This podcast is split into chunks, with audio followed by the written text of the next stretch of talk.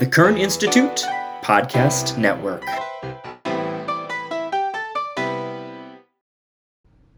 Hello and welcome to Medical Education Matters. I'm Michael Braun, and I'm so excited to bring you a couple of conversations that Herodotos Ellinas and I recorded with two of our collaboratories. What are collaboratories? As many of our listeners know, our Collaboratories program is our small grants program designed to fund transformative medical education research. The word collaboratory combines the words collaboration and laboratory, and it refers to a group of people from different backgrounds and at different institutions who use their differences and their unique perspectives to solve a problem in a new and innovative way. Uh, we launched this program back in the fall of 2020 with a request for proposals. We went from letters of intent to full proposals, and then we ultimately funded six research collaboratories. So their funding started in the summer of 2021, and then in the summer of 2022, we extended funding for all of these collaboratories for another year. So these conversations are designed to hear about the program so far and about their plans for this second year of funding. The two conversations today are about faculty development. First, we speak with Bill Branch and Corinne Abraham from Emory University about their collaboratory focused on professional identity development for faculty members. The second conversation is with Richard Greene and Walter Parrish at NYU about their program for faculty who are underrepresented in medicine. We hope you enjoy these conversations.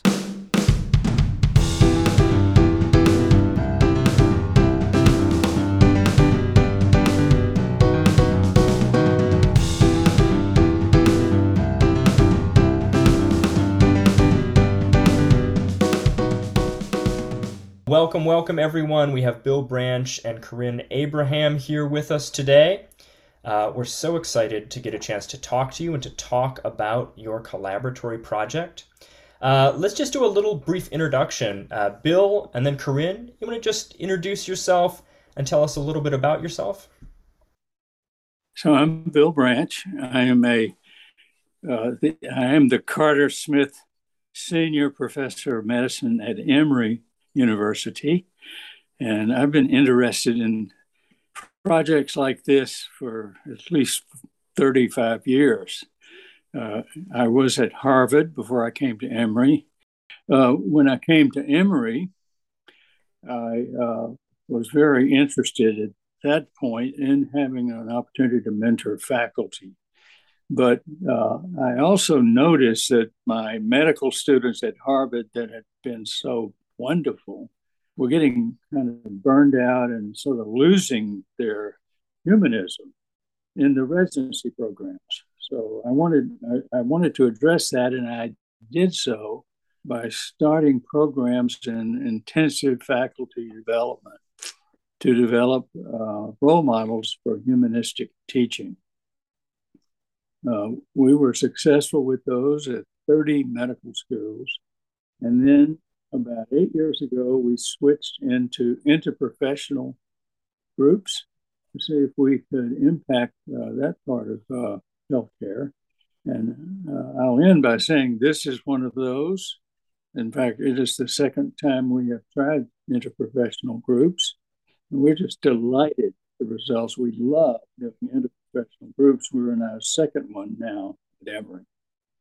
Yeah, I'm Corinne Abraham. I am faculty at the School of Nursing. I'm a clinical associate faculty, and I, I hold a joint appointment at the Atlanta VA. And um, I like to think about the, my dual position as an opportunity for me to not only be, you know, an educator, but to have those situated learning, authentic, authentic learning opportunities.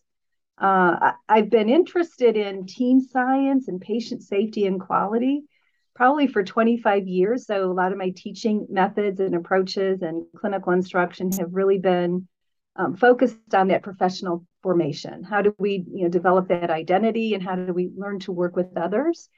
Um, and I, I, was fortunate enough, as Bill mentioned, about eight years ago, to uh, really the pleasure to meet and work with with Bill in our initial work at, uh, I guess, revising the curriculum as an interprofessional curriculum.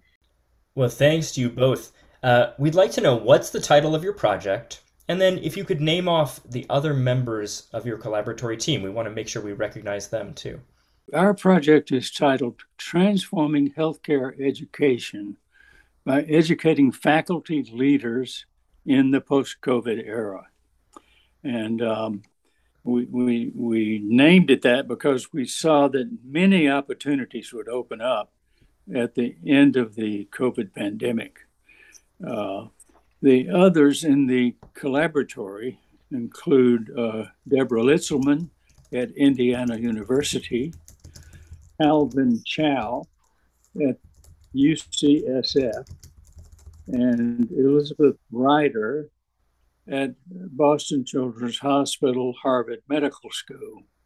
And of course, Richard Frankel, who's been a close collaborator with me on these projects since we started them over 20 years ago.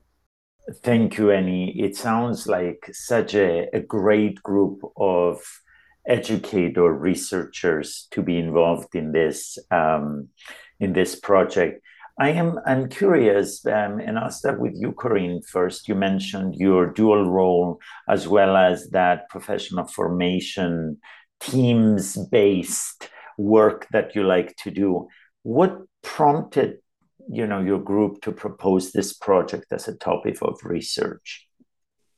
Given the I guess the climate during the pandemic and seeing the struggles of our clinical staff and the and the challenges confronted by our faculty and just this this the, the unrest in our country and the struggles in our clinical site in our clinical settings really prompted us to i guess it inspired us to think about something needs to be done. I mean there's people are hurting and struggling and what can we do to offer that? And what how can we revise and think about revamping our our curriculum? And you know it was great to see an opportunity and there have been multiple a multitude of opportunities across the country really concerned about provider well-being and just the well-being of our health system and my work in the health system you know my focus at the va is on quality improvement and patient safety and, and seeing the impact of the pandemic highlighting the challenges that we have with having um, adequate support for that that well-being and the opportunity to have those relationships to support each other.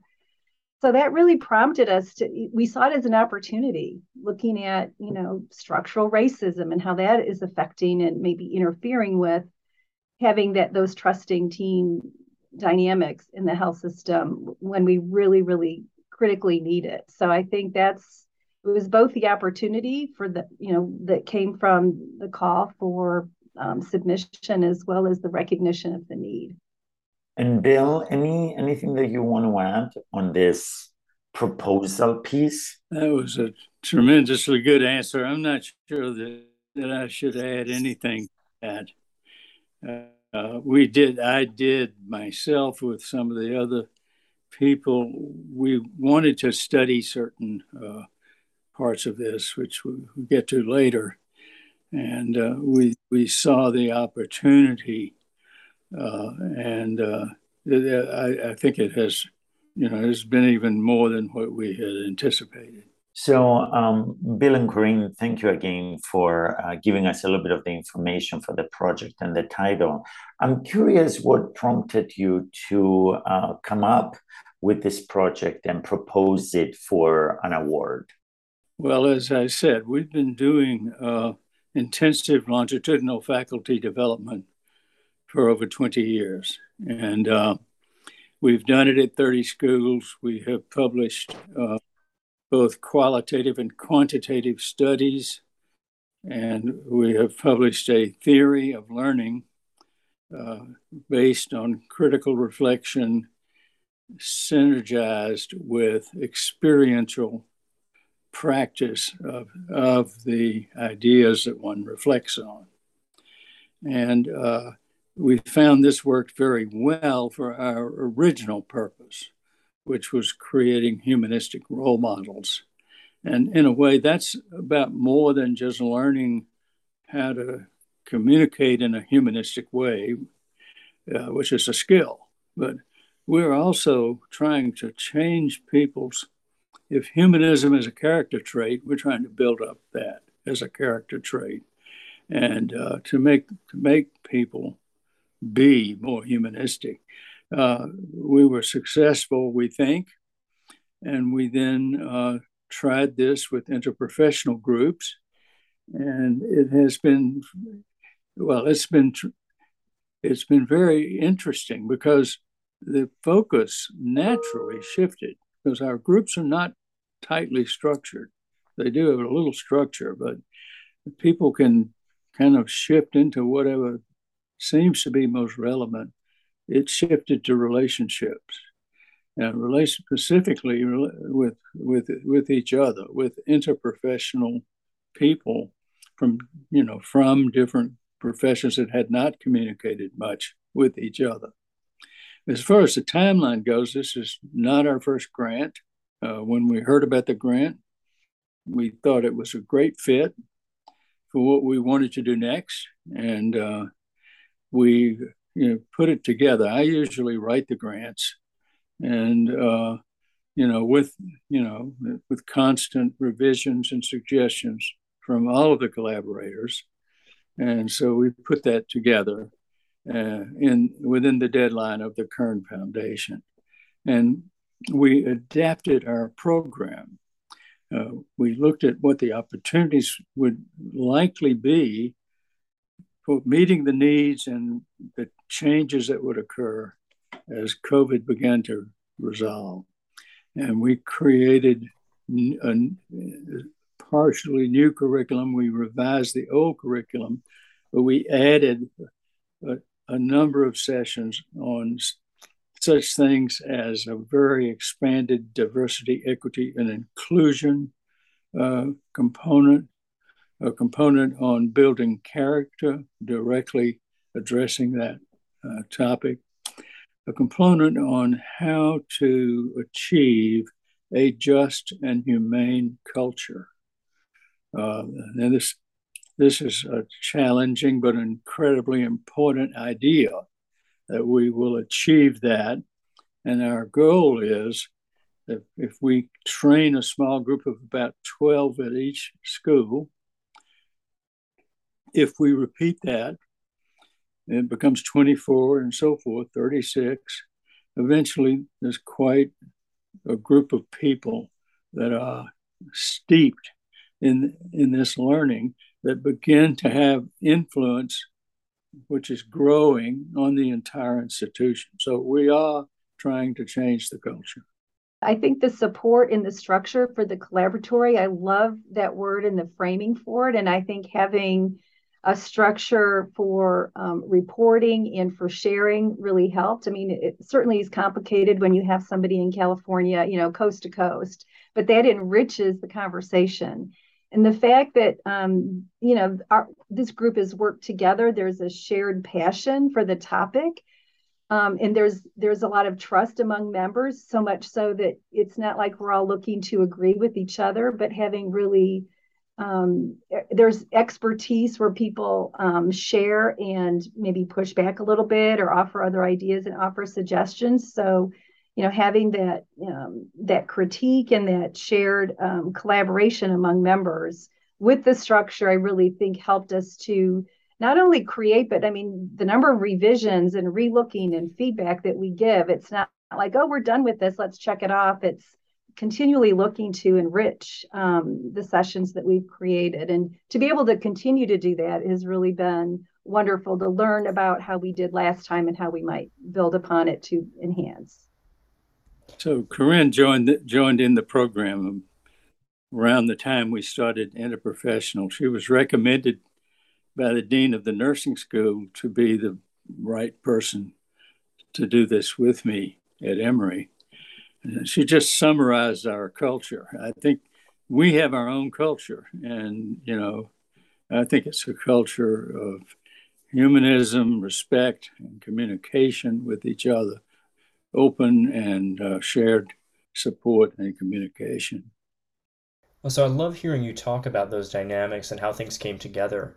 Um, and it's also noteworthy, I think, that in some ways you were inspired by the pandemic and asking yourselves what's coming next, what's coming out of this. Of course, one of the elements that the pandemic may have influenced is how your team was able to come together. Uh, you've talked about it as kind of you know thinking post, but I'm wondering, as you were planning and implementing things, during the, the pandemic. Were there any ways in which the pandemic impeded uh, your progress? I just went back to my office for the first time in a year yesterday.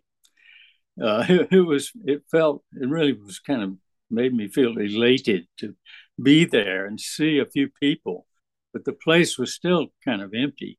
And, uh, and I ran, you know, I, I got my uh, administrative assistant and uh, we were trying to do some work uh, and we were having a problem and they called the IT person. And I was so impressed with the way everybody there works together and uh, helps each other. And there's so much, so much comfort and friendship there between all of us and all kind of really different people from different backgrounds doing different jobs. And so things, you know, we miss that. And working on Zoom is not quite the same thing. But on the other hand, of course, I'm, we'd have to work on Zoom anyway with people in California, uh, Indiana, and uh, Boston. So part of it is uh, really the same way we've been working. And part of it is that we do miss and we see that people are feeling isolated and we hear from people, uh, mainly the participants in our groups, about their sense of lacking the connection and how much they want the connection. And, and amazingly, we're able to get a, a very good connection. I mean, I've been doing this for a long time.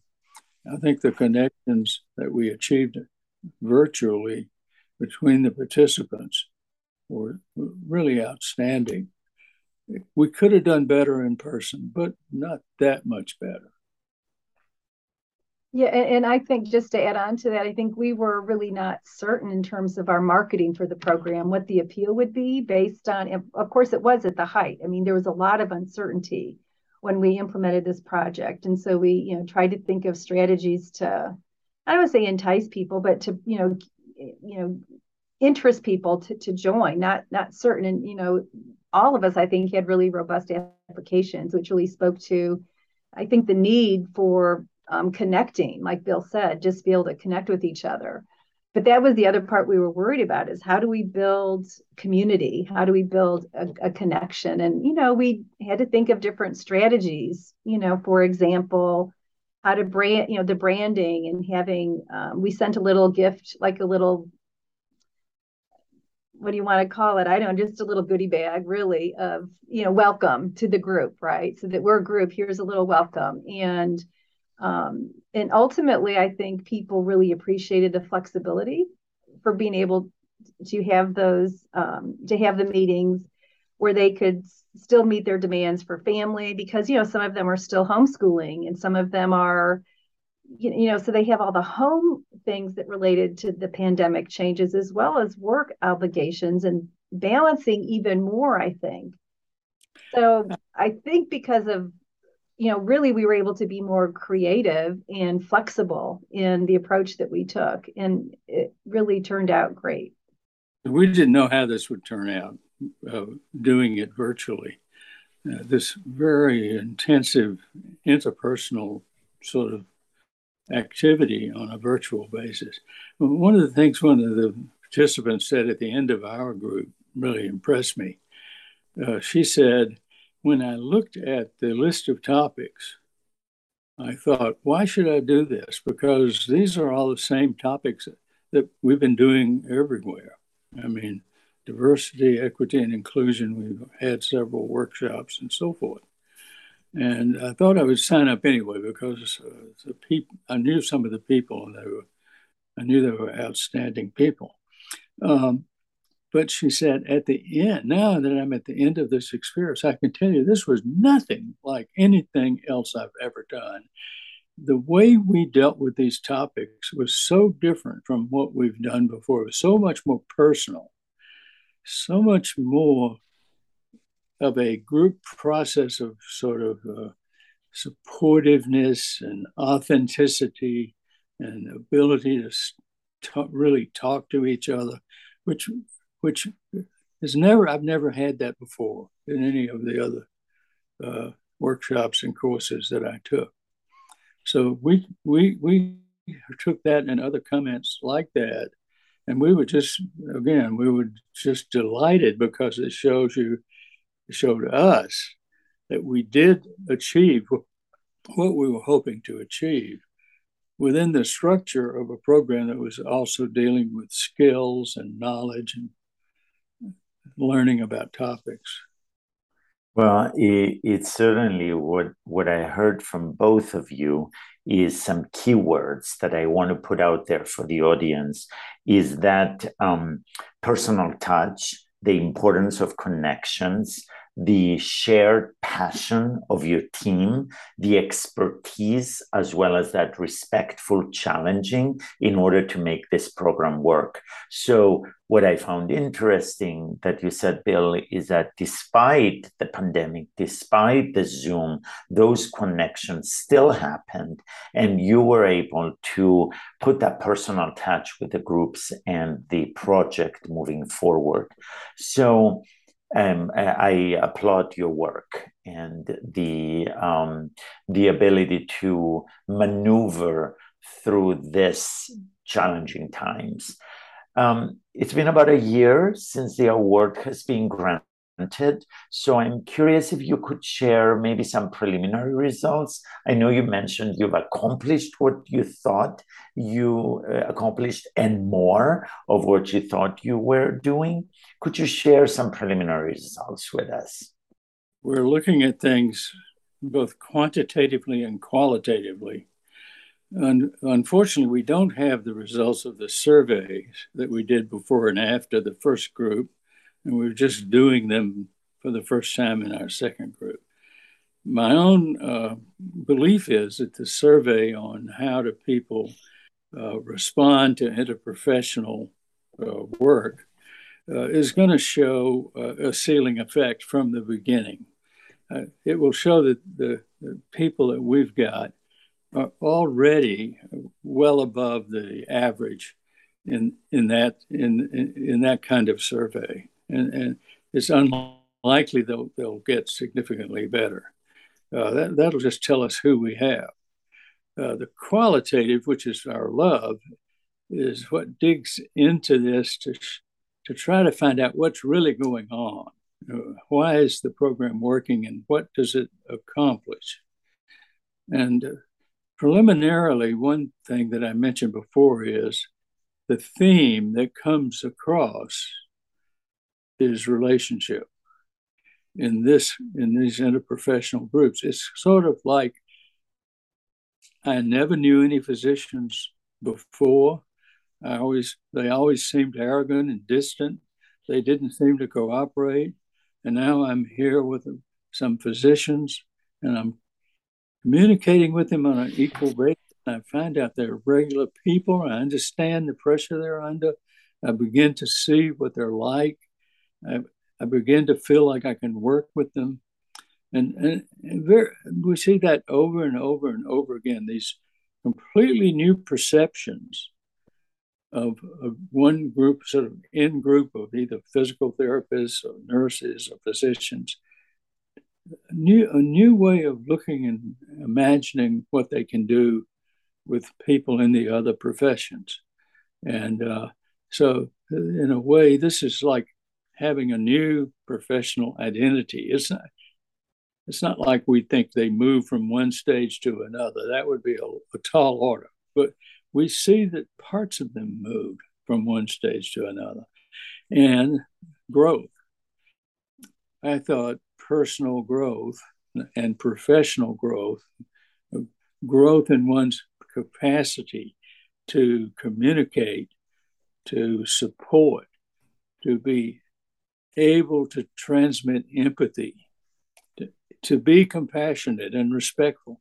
That kind of growth, that's personal as well as professional, was throughout. It was almost embedded within everything we analyzed, every piece of qualitative data that we analyzed.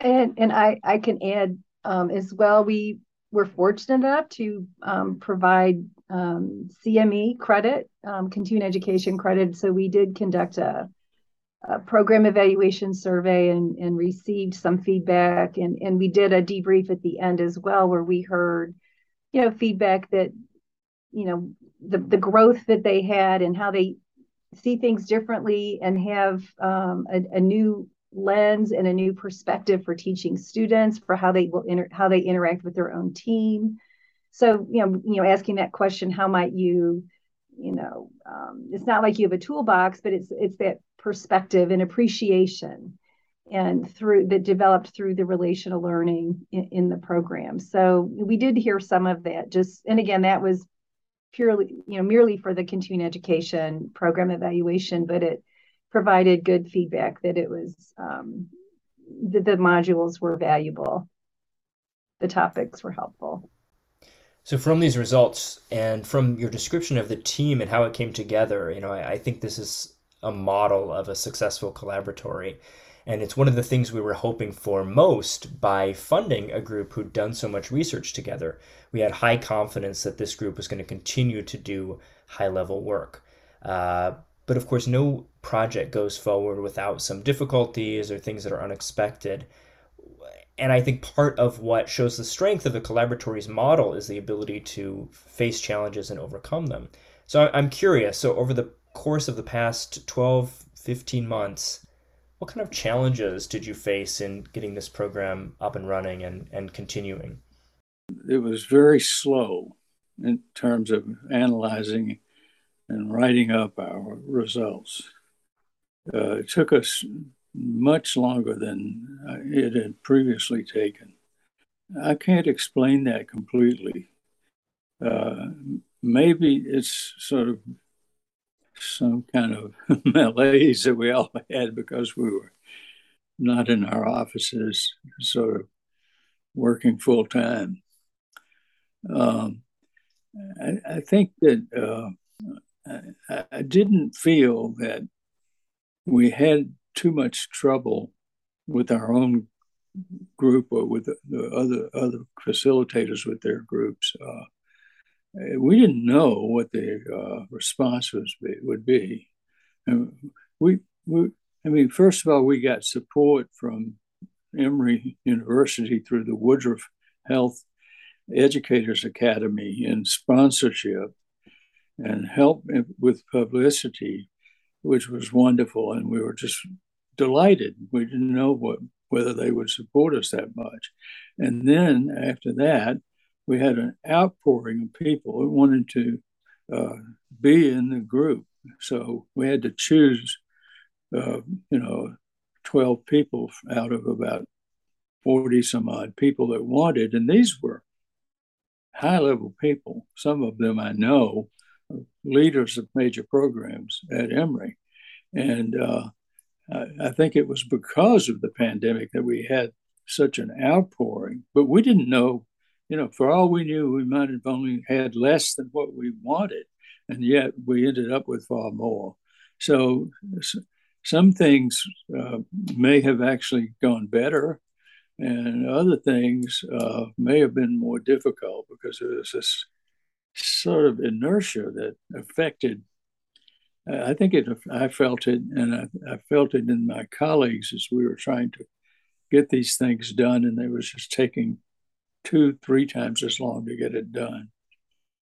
Yeah, and I'll just say, I think in terms of working in a collaboratory, you know, each of us have different organizations that we're part of, right? And so some of those organizational, I'm gonna say barriers, but we were all a little bit on a little different timeline. I mean, we we moved together and we talked about things coming up, but some of us were further ahead or behind, and so I think that did delay getting um, all of the surveys completed because of you know the timeline varied across some of the sites. And so um, getting everybody caught up on the same page when maybe we're two or three sessions ahead or behind. Um, you know and like bill said it's you know everybody has their own you know teaching requirements and yeah maybe a little bit of malaise or you know varied administrative support et cetera.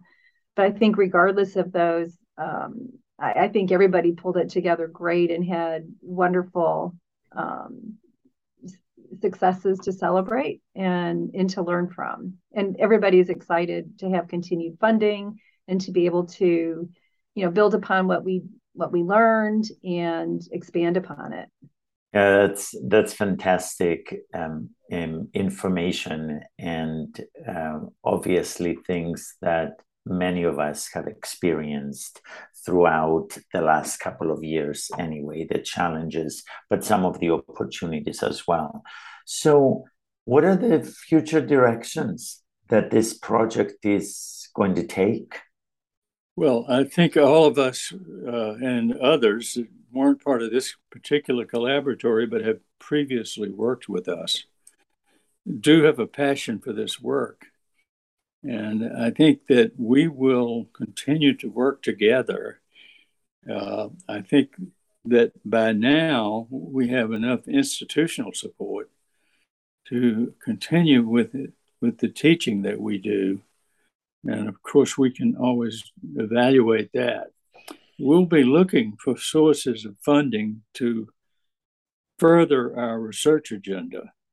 Uh, one of the things that I've discovered is through this whole time has been that whenever we do a qualitative work, we discover new ideas that were not conceived of previously.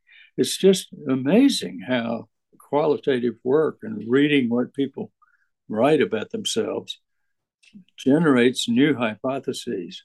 So, a lot, I can't predict what the next hypothesis will be, but I'm already excited about uh, continuing to complete the exploration and explore, you know, the growth that people have in our in our, env- our kind of uh, environment, the microenvironment of our course, and uh, why they have it. What is it that triggers continually triggers people to grow in in terms of professional and personal uh, development, adult development uh, that's uh, remains exciting, and I think there's much to be learned, which we haven't yet uh, tapped into.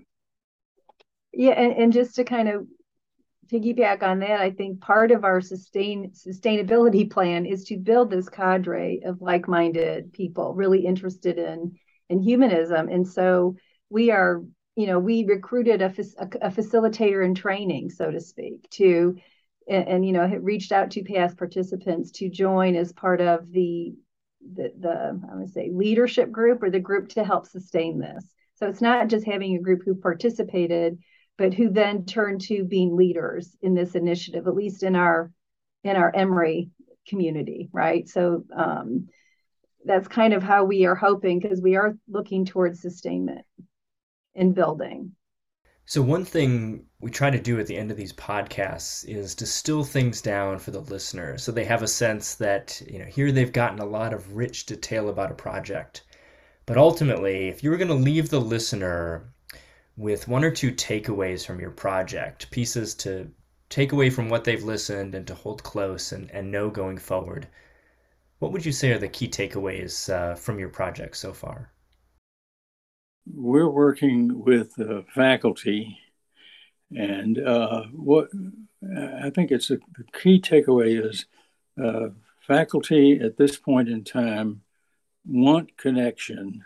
They, they want to work on relationship and on uh, becoming, you know, more humanistically oriented communicators uh, with not only with other professionals but with patients, families, administrators, everyone. So there's a desire for this, and it requires the effort to put the pro- a program together that works in order to meet that uh, need. And we're, we're, we, we've demonstrated that it works. We've demonstrated there's a need. We would like to see it expand uh, as far as possible because we think, you know, in a way, this is a this is a tremendous solution for a lot of a lot of problems that, that are out there. Yes, I think professionals, regardless of rank and how long they've been around, are thirsty for opportunities for a safe space to share authentic thoughts and to learn with and from each other. This has been a pleasure. We we love the conversation, the information that you provided about your project. It clearly shows your passion about this particular topic. And we appreciate that both you gave some take away messages for the audience and also shared the information with us. So thank you both so very much. Thanks again. I echo everything Herodotos said. It's wonderful to have this opportunity for more of an in depth conversation about your project, and I know our listeners are going to love hearing about this too. So, on behalf of Herodotos Ellinas, uh, thank you to Bill Branch and to Corinne Abraham. I'm Michael Braun, uh, looking forward to bringing you more interesting conversations like this soon.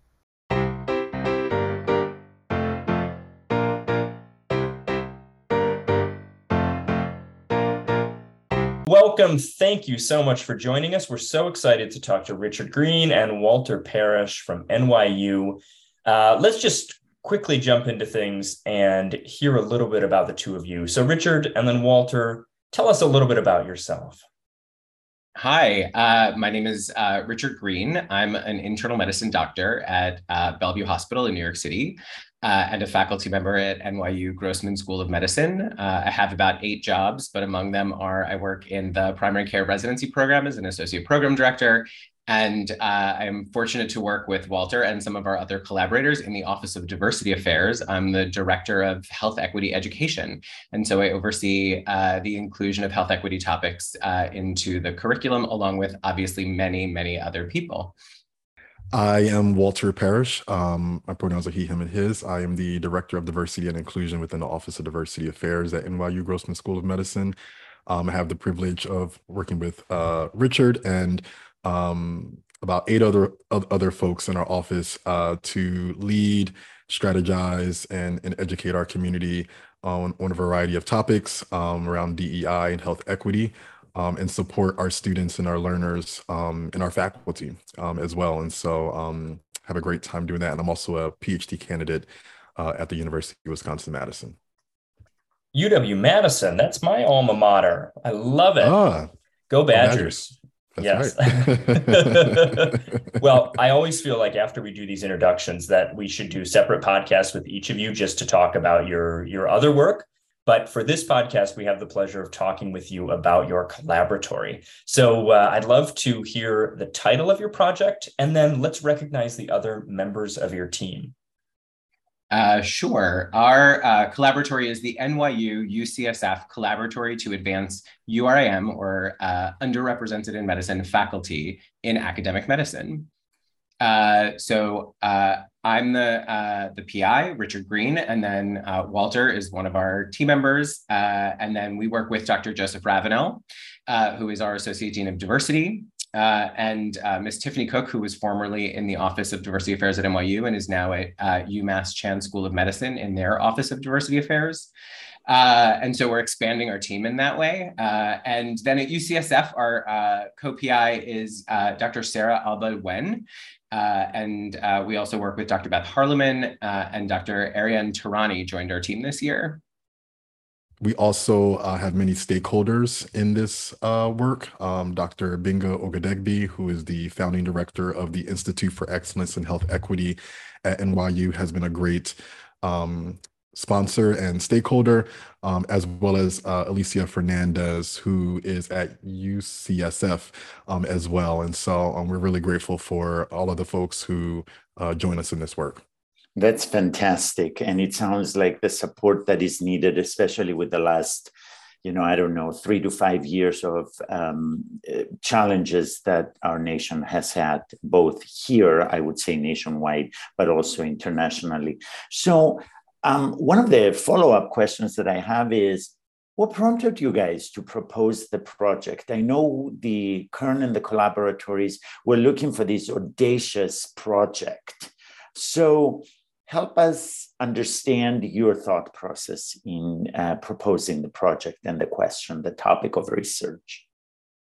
Can I start with a sort of a personal story about what uh, how this all came about, uh, and then uh, I'll let Walter say a little bit about like the the the uh, the slightly less audacious project that started at NYU and then grew into our collaboratory. So I uh, was a Macy faculty scholar from the Josiah Macy uh, Junior Foundation, and it's a, um, a faculty development scholarship that is intended to sort of help you elevate your profile and meet people around the country. And uh, I started just before lockdown in COVID.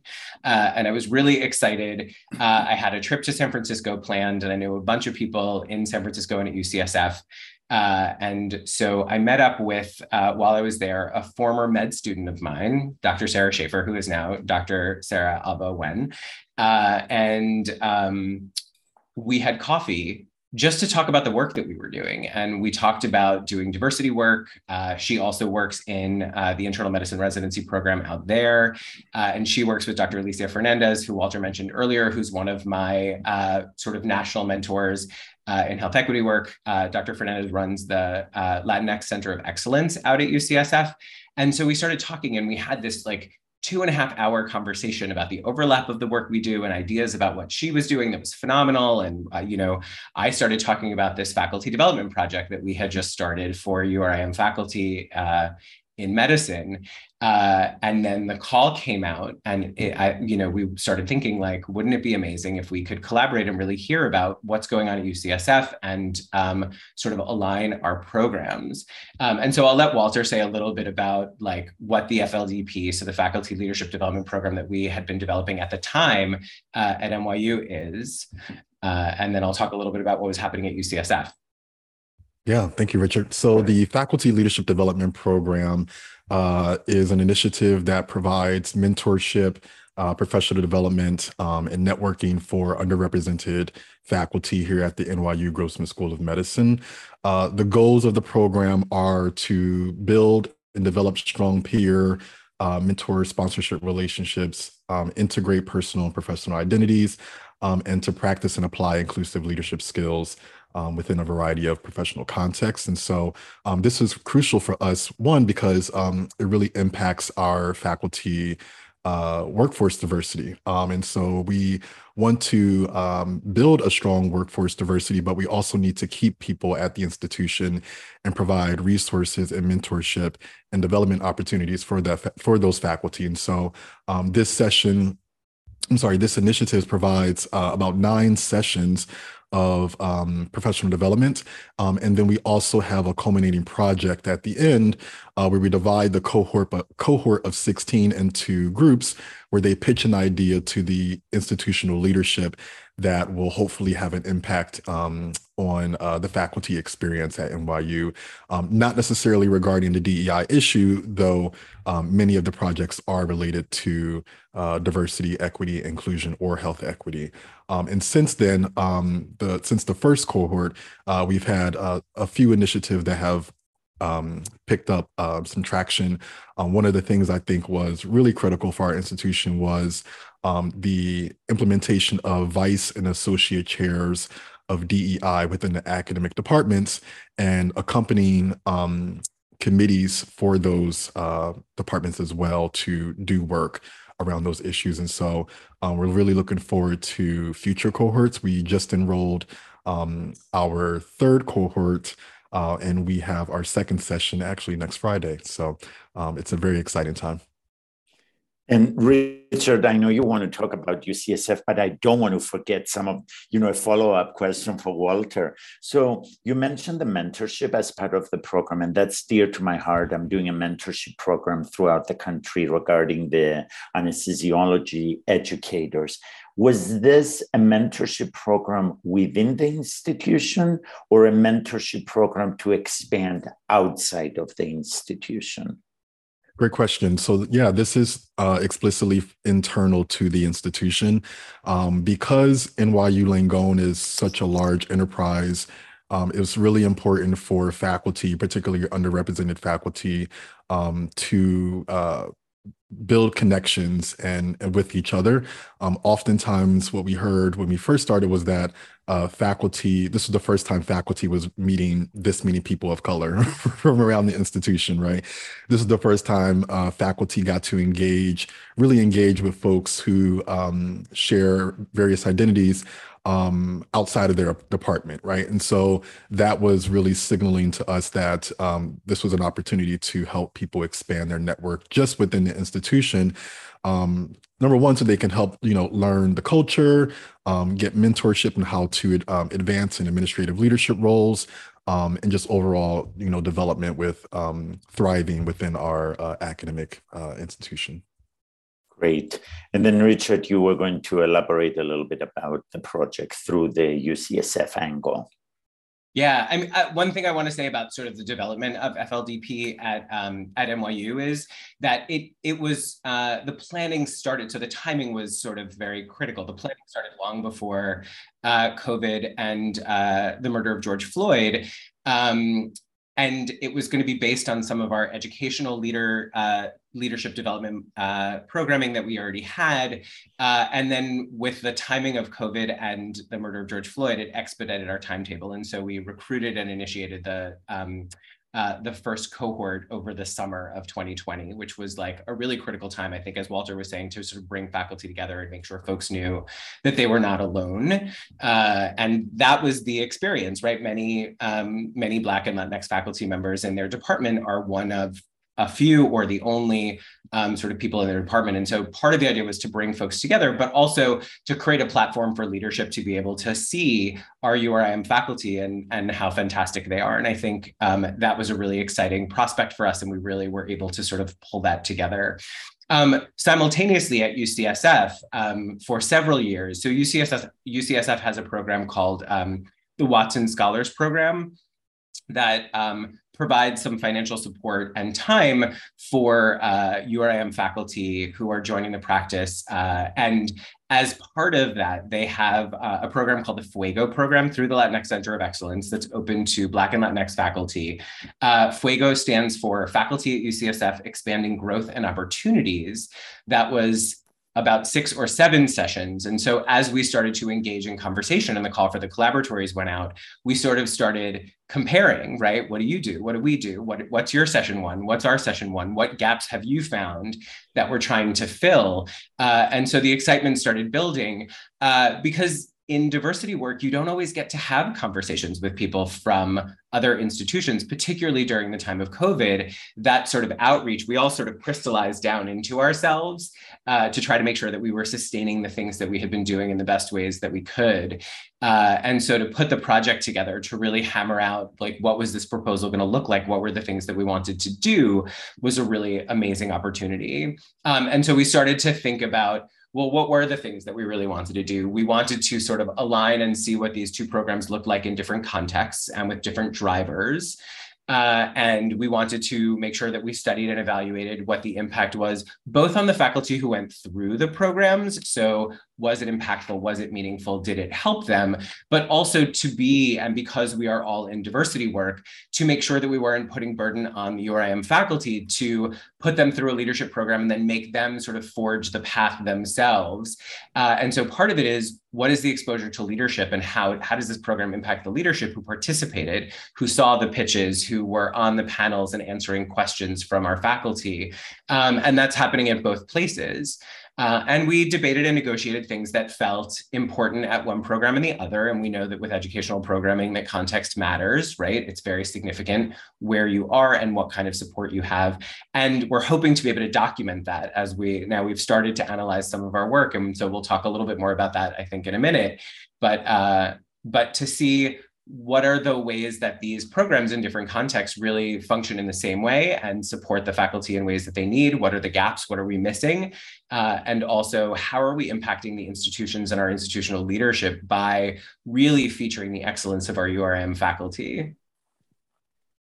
Well, Richard, you touched a little bit on this impact of the pandemic, uh, or as a lot of our guests for these podcasts have been pointing out, we're really talking about a twin pandemic where uh, racial inequality and injustice was highlighted at a time in which there were also unique threats to people's health. Uh, I'm curious.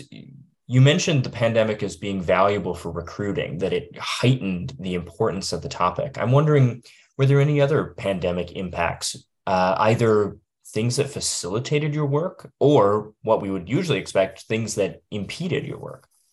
A lot, actually. I mean, in both directions. I think um, for many people who participated in the program, there was a, a feeling of like one more thing to do on Zoom, and also a feeling of, wow, it's really nice to hear what other people are going through. Uh, and I think we had that as the people who were the leaders of the project, where we were sort of like, scrambling to figure out how to convert all of our other roles into virtual roles and make sure that our learners were getting the clinical exposures that they needed. And also just sort of continue to think about how do we continue to develop our faculty so we don't lose three years or we didn't no one knew how long it was going to be. Remember at the beginning when it was going to be you know two weeks and we were all going to be inside and then it was going to be fine? Uh, and then uh, when you added sort of uh, the uh, the racial inequity and the um, uh, the Black Lives Matter movement and all of the sort of highlighting of uh, structural and systemic racism that's happening throughout our country, the personal impact on the people that we were working with was obviously going to be incredibly intense and significant. And so, you know, at a time when people were looking to be either spend a little bit more time at home with their families, particularly people in medicine, um, to ask them to do something that was not only sort of just maintaining, but growth related. Uh, was a double-edged sword in some ways. Walter, I don't know what thoughts you have about that. I mean, I, I agree with everything. I think too, um, even the, the second year of it, you know, with the different variants of the of the uh, COVID strands, um, it was difficult because one day we were in, then we had to change to hybrid. Um, when we were in person, it was really hard to be connected to each other because everyone's wearing a mask. You can barely hear each other. You can't see each other. Um, and so that really played a part in the community building aspect of it um, as well. And so we were just really grateful that people were willing to be flexible, you know, with us. Um, and also, um, you know, as Richard talked about the burnout, as far as clinical, clinical obligations that folks had, um, having to miss sessions because you know they were on the wards or having to help their colleagues who might have been sick. Um, all of these things impacted but um, again we're just really grateful for the flexibility of of all of our participants because it was a bit of a seesaw for some, for some of the months. And there's something to be said I, I, think and this came up in some of our data and i really appreciated the the insight about this. And i i think we're, we've all now three years in recognized it but i think our participants recognized it really early the difference when you sit down in a room next to someone and mm. that those five or 10 minutes before the session gets started, where you're like chit chatting with the person next to you, you don't do on Zoom, right? You don't sign on to a Zoom and start talking about like, you know, what that crazy thing that happened to you that weekend because everyone's listening as opposed to sort of the person that you're bonding with who's who's sitting next to you. Um, and and I think a lot of our participants felt that really strongly that there was something that was really valuable about that um, to be able to have that experience when we were able to um, and to really connect in that way. You know, we just um, had our third cohort start um, earlier this month, and um, one of the participants had shared a story and um, I'm not going to share their name, of course, but you know, they essentially had shed some tears and was a really vulnerable moment. Um, and I don't think we could have had that moment over Zoom. Um, and so that was just really impactful um, to experience with them um, and for them to genuinely say like, wow, like I've never seen collectively this many folks in one room since I started the institution, I think was really, really powerful. And you just don't get that over Zoom. And on a personal note, right, like Walter started at NYU during the pandemic. And I think like we hadn't seen each other very much in person and started like the FLDP was the thing that we started. We now have, we call it the Walter and Richard show, and we do sessions together all the time, but like we hadn't done that yet. And like this was a way for us to do that. I just wanted to share that because it was meaningful.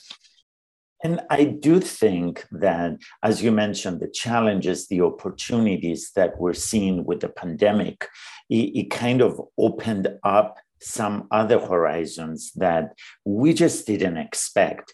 And, you know, Walter, although I agree with you and I agree with Richard about the side conversations or walking down to get coffee, and you see someone and you say, you know, I haven't met you or I haven't talked to you, and suddenly you have this rich conversation. And for you, Walter, I think some of the moments that we found uh, on Zoom have been pretty important because people felt perhaps the safety of their own house and they were able to express some of their concerns or the vulnerability that they had during the pandemic. So we've seen kind of both pieces that I think were important. My question to you was more as being the director for the diversity and, um, and inclusion what did you find regarding some of the staff members? Because I know what we saw from the physician's perspective. And as an anesthesiologist, we're in the initially there all the time for the um, during the entire of the pandemic but from the staff perspective was different. There was furlough they were out of job they were not sure whether they were going to come back. And i'm curious how that affected your overall leadership program because you need the staff the administrative staff in order to coordinate and make the program successful. Yeah that's that's a great question. Um I think, you know, I started during the pandemic. I started uh, remotely. Um, I didn't meet any of my team members, I want to say almost four months until I started in, into starting. Um, and so, you know, being someone's supervisor or being someone's colleague um, and having never sat down in front of them in person, I think um, was something I was struggling with a little bit um, for me personally. Um, and then trying to motivate and keep the motivation up for our staff during the pandemic, during a lot of uncertainty, um, was challenging. Um, and then, you know, I think for our particular circumstance, we had a, a bit of staff transitions during that time as well.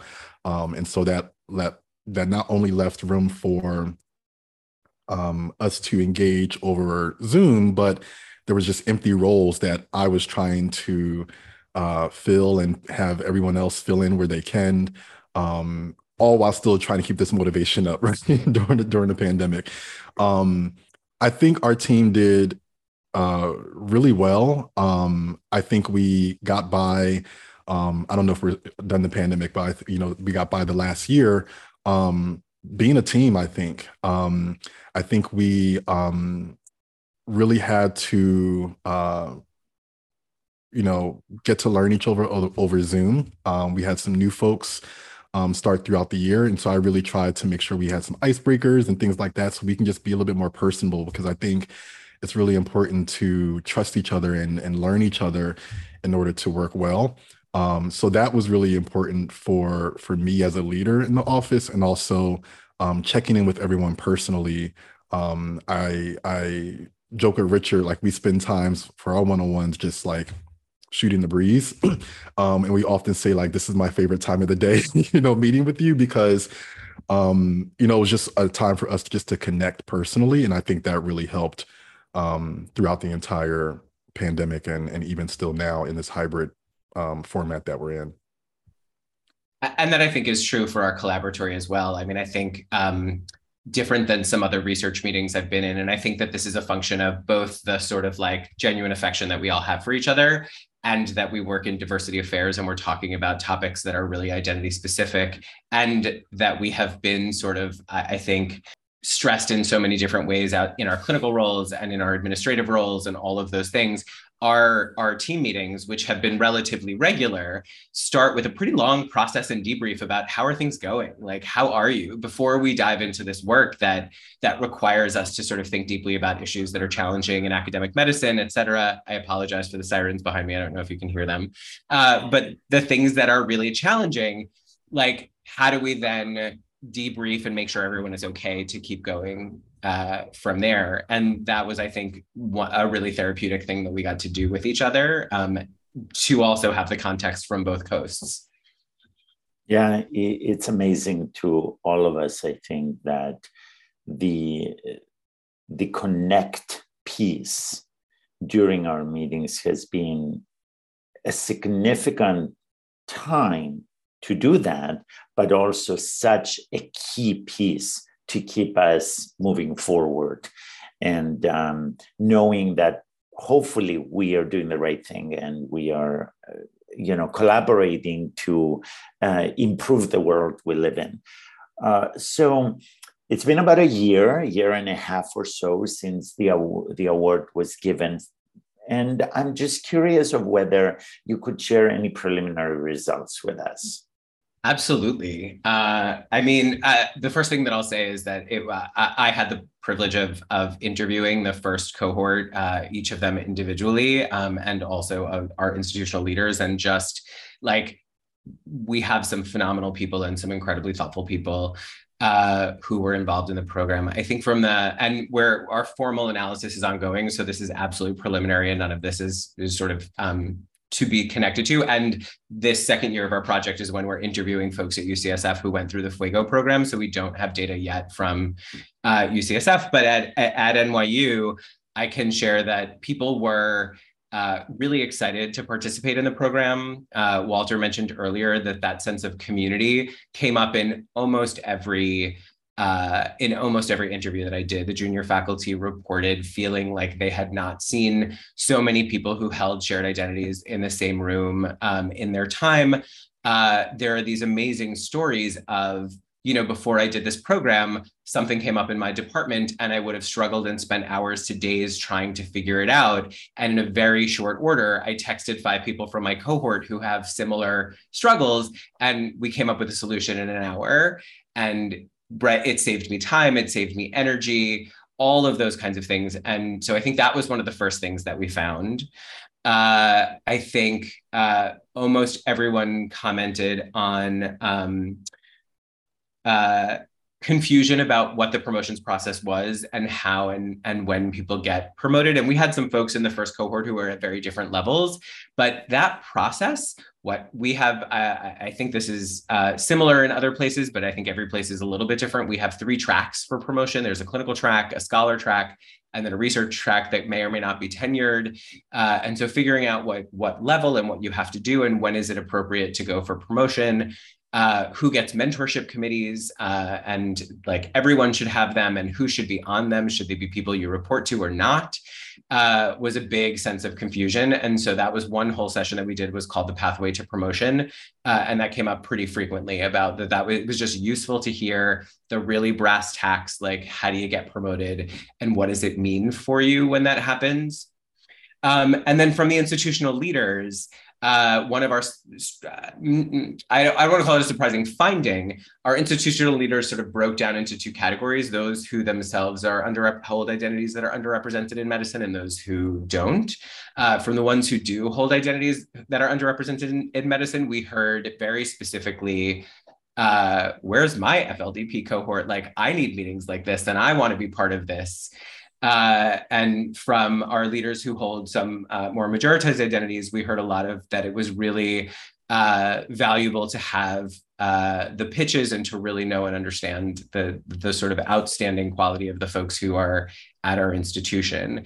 Uh, and the other piece of data that we're still collecting, but we're looking at advancement among the faculty who participated, both in terms of academic rank and in terms of taking on leadership roles. And we've been quite successful uh, at having people take on new leadership roles, many in the area of diversity, equity, and inclusion, and many not in the area of diversity, equity, and inclusion, which is outstanding.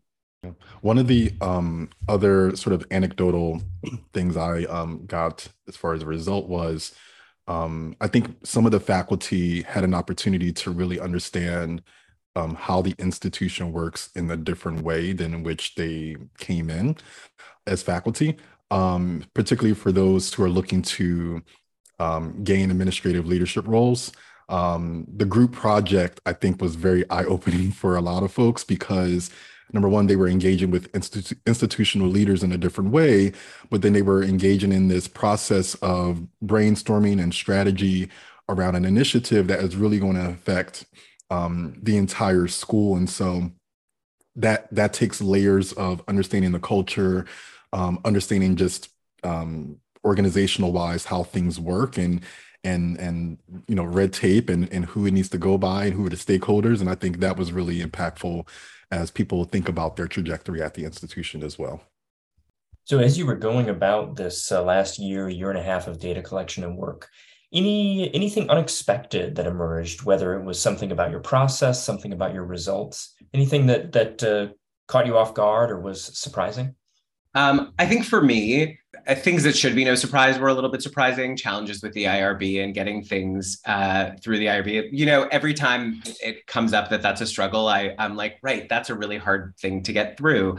One of the uh, tasks that we're working on that I'm collaborating with uh, another educationalist here uh, is that we want to uh, have a faculty. Um, uh, cohort that we follow over time, and we're trying to get an IRB to look at people's educational data and things like that for people to uh, voluntarily sign up.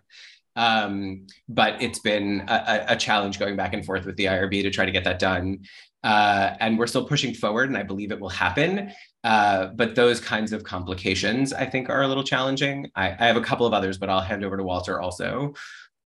Yeah, um, as I mentioned before, our staff um, had some changes, and so um, to have a few vacancies within our staff really impacted our ability um, uh, to work to our maximum potential. Um, and I think you know between Richard and I, we are just really juggling um, as much as we could and prioritizing, trying to make sure this was a success. but it was certainly unexpected, and I think we did a good job, uh, all things considered. Um, and then also, you know, the pandemic, of course, you know, we started with one strand, we ended up with, I don't know how many strands. Um, we were in, we were out, as we said, monkeypox um, came into play. And so I think, um, you know, the, the, multiple pandemics, as we mentioned before, um, as we're continuing to figure out, um, it's still uh, a challenge for us. I think a pleasant surprise, and again, I kind of should have expected this. Uh, as I mentioned earlier, we like we really bonded with the folks that we were working with, some of whom we didn't really know well at the beginning at UCSF, and and got to have really intense conversations with them. I think our program is definitely stronger. I remember a particular series of meetings where um, Walter and I and, and Beth Harleman worked on a very particular session, uh, and Beth has someone in her family who is a teacher, and so brought in some of the ideas about um, like a warm responder that we hadn't really thought of, and so. Mm. The, I was very focused on like what the research would look like and how we would get it done and what kind of data we would collect.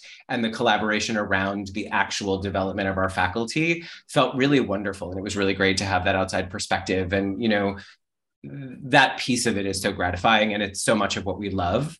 Um, and so that was really wonderful to be able to do together.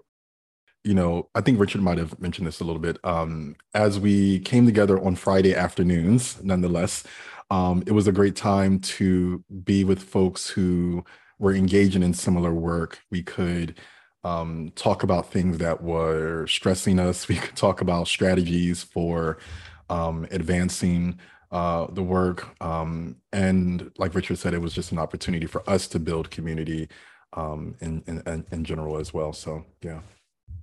Yeah, it's interesting to think about that community building element, which is, I think, one of those things we may have taken for granted before. Because it, as yeah. as you noted it does come naturally through those quiet conversations that we have or you know Herodotos mentioned walking to get coffee during a break and all of a sudden you take that away and you you feel that lack very acutely. Yeah. And it was right there in the title. I just want to give Kern credit right like the Kern institute credit for like designing something that required collaboration so that we could form those bonds right? Like that was really it, it was amazing. And, you know, when we were first trying to put it together, we were worried a little bit about the logistics and the management. And it's been the most gratifying part, I think, in many ways. So you're now in second year of funding. And I'm wondering, what's this next year going to bring? What, uh, what future directions are you hoping for with this work? Well, first, I'm really excited. Uh, Sarah has taken on uh, more of the leadership this year because the um, data collection is happening more at UCSF. Uh, but with her also came uh, uh, Dr. Ariane Tehrani, uh, who is a researcher at UCSF, who's done a, a ton of incredible uh, research in medical education, and so brings like a skill set above and beyond even what some of us had. Um, and so adding her to the team has been fantastic. Uh, and our uh, we sort of changed our plan of analysis. We were going to analyze the data for each cohort separately at first because we had data from NYU and we were going to do it from UCSF. And what I'm really excited about is that we're going to analyze the data together now. We're going to create the code book and go through and adjust as needed, but to be able to look at both both cohorts simultaneously so that we can really think about what are the common themes uh, and then to see where are the differences. Um, and so that's going to be this is going to be the year of sort of collecting that and and doing the analysis so that we can hopefully have a draft of a manuscript uh, by the end of the uh, by the end of the second year, which would be amazing. Um, so that that I think is what I'm hoping for this year. How about you, Walter? So I think uh, maybe not for this year, but thinking about the longevity of the program, uh, we you know considering the audience of the program, um, we are i want to say running out but you know there are certainly um, a limited a number of folks we can tap into uh, who identify as underrepresented at the institution who are junior faculty. And so we'll need to begin thinking about how we might adapt the program uh, for um, different communities um, um, or a larger community building opportunity um, given how successful it was. But um, I know Richard and I had some ideas around other populations that might benefit from this type of uh, mentorship and, and networking and professional development as well. So that's just something that we're thinking about uh, in the future in general, but not necessarily uh, this year for sure. We've also been able to have some really interesting conversations with folks at other institutions about like whether this, right? Like one of the acknowledged sort of limitations of, of our data, as great as it is to have two contexts, we are both large urban cities uh, who have relatively high proportion of URIM folks at our institutions. And so what does it look like to have a program like this somewhere that's not that? Uh, and so we've heard from some people that they would be really excited to have a program like this at, at, at their institution. Uh, and uh, some folks who have said, you know, I'm not sure our institution is quite ready for this or that this is the next step for us. Um, and so I think one of the nice things about being able to document this in the literature and being able to sort of share this work with other people is going to be to say, like, what worked well and what didn't, what were the strategic things um, that we did or that we learned from that we would do differently next time right? The inclusion of leadership in our research and like the the the consistent lens about thinking about we're not just trying to change the faculty who go through the program but the perception of the institution and the institutional leaders uh, right? Like how often do our institutional leaders get to see a cohort of like outstanding black faculty do something together? Um, and so like that demonstration is really important to try to think about right how do we like as we try to create inclusion and not just improve compositional diversity those are the kinds of interventions that we're hoping will be helpful uh, to change institutions and not just to put more burden on already sort of taxed faculty who hold minoritized identities Mm-hmm. Yeah, it, it's it's certainly such an interesting perspective, and although the unfortunate events that occurred, you know, in the last three years, were perhaps the impetus for us to find momentum and move forward and make changes in many institutions that either um, systemic racism was present or was there but ignored.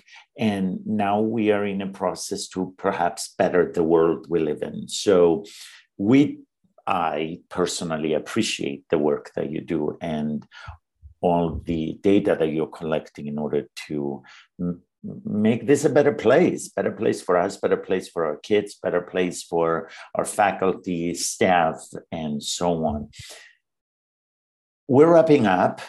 We totally again thank you very much for all the um, the work that you do and the time that you're spending with us.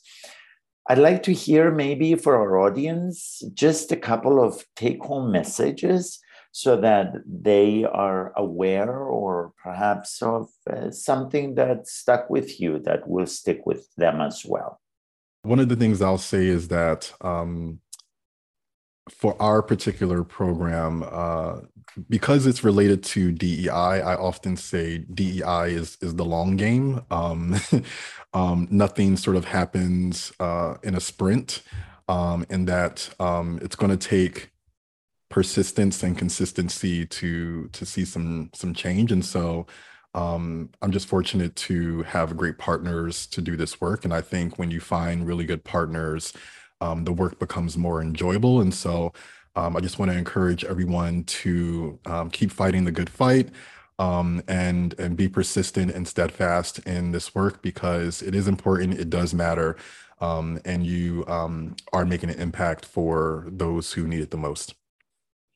I, I completely agree with that. I, uh, you know, one of the things that between what Walter said and what Herodotos said uh, earlier is that I think um, we are also seeing some folks who may not have been invested in this work previously like start that sort of sense of return to comfort like did, didn't we do this? Haven't we been doing this for a while? And that fatigue around some of this work. And so for those of us who are in dei work like to maintain that and to sort of still highlight this is still a problem. You learned about this. It's still a problem. We haven't fixed it. Um, and i think programs like this are really uh, essential to making sure that folks have uh, what they need and then the expansion of them right? How do we make sure that now that we have supported some of our urim faculty into some leadership positions that we, they continue to be supported that they're not always the only one in the room or the only one in the room at least thinking about these issues? And then the other thing that i will say uh, sort of as a wrap up is you know the other piece of this is that the network has been so incredibly useful and that as we move forward right it, it's expanded my thinking personally about, you know, we're struggling with certain things in the residency program, which is not part of this grant necessarily, but because of this work, I'm aware of the work that that Sarah is doing at UCSF, and I'm gonna, you know, tap her to you know help me remember some of the she gives workshops on stereotype threat for her residents and and spotlight anxiety and imposter syndrome and to really talk about all of sort of those interpersonal things that are happening that touch on our faculty but also touch on other learners and so how do we how do we uh, maintain and even expand our networks at times when we feel really tapped out uh, i think is an incredibly valuable skill and an incredible thing to remember and i'm grateful for that well, Richard Greene, Walter Parrish, it was a pleasure to talk with both of you. Thanks so much for sharing all these details about your project and what comes next. Thank we are so very much. grateful. Thank you so much. Yeah. Have a great day.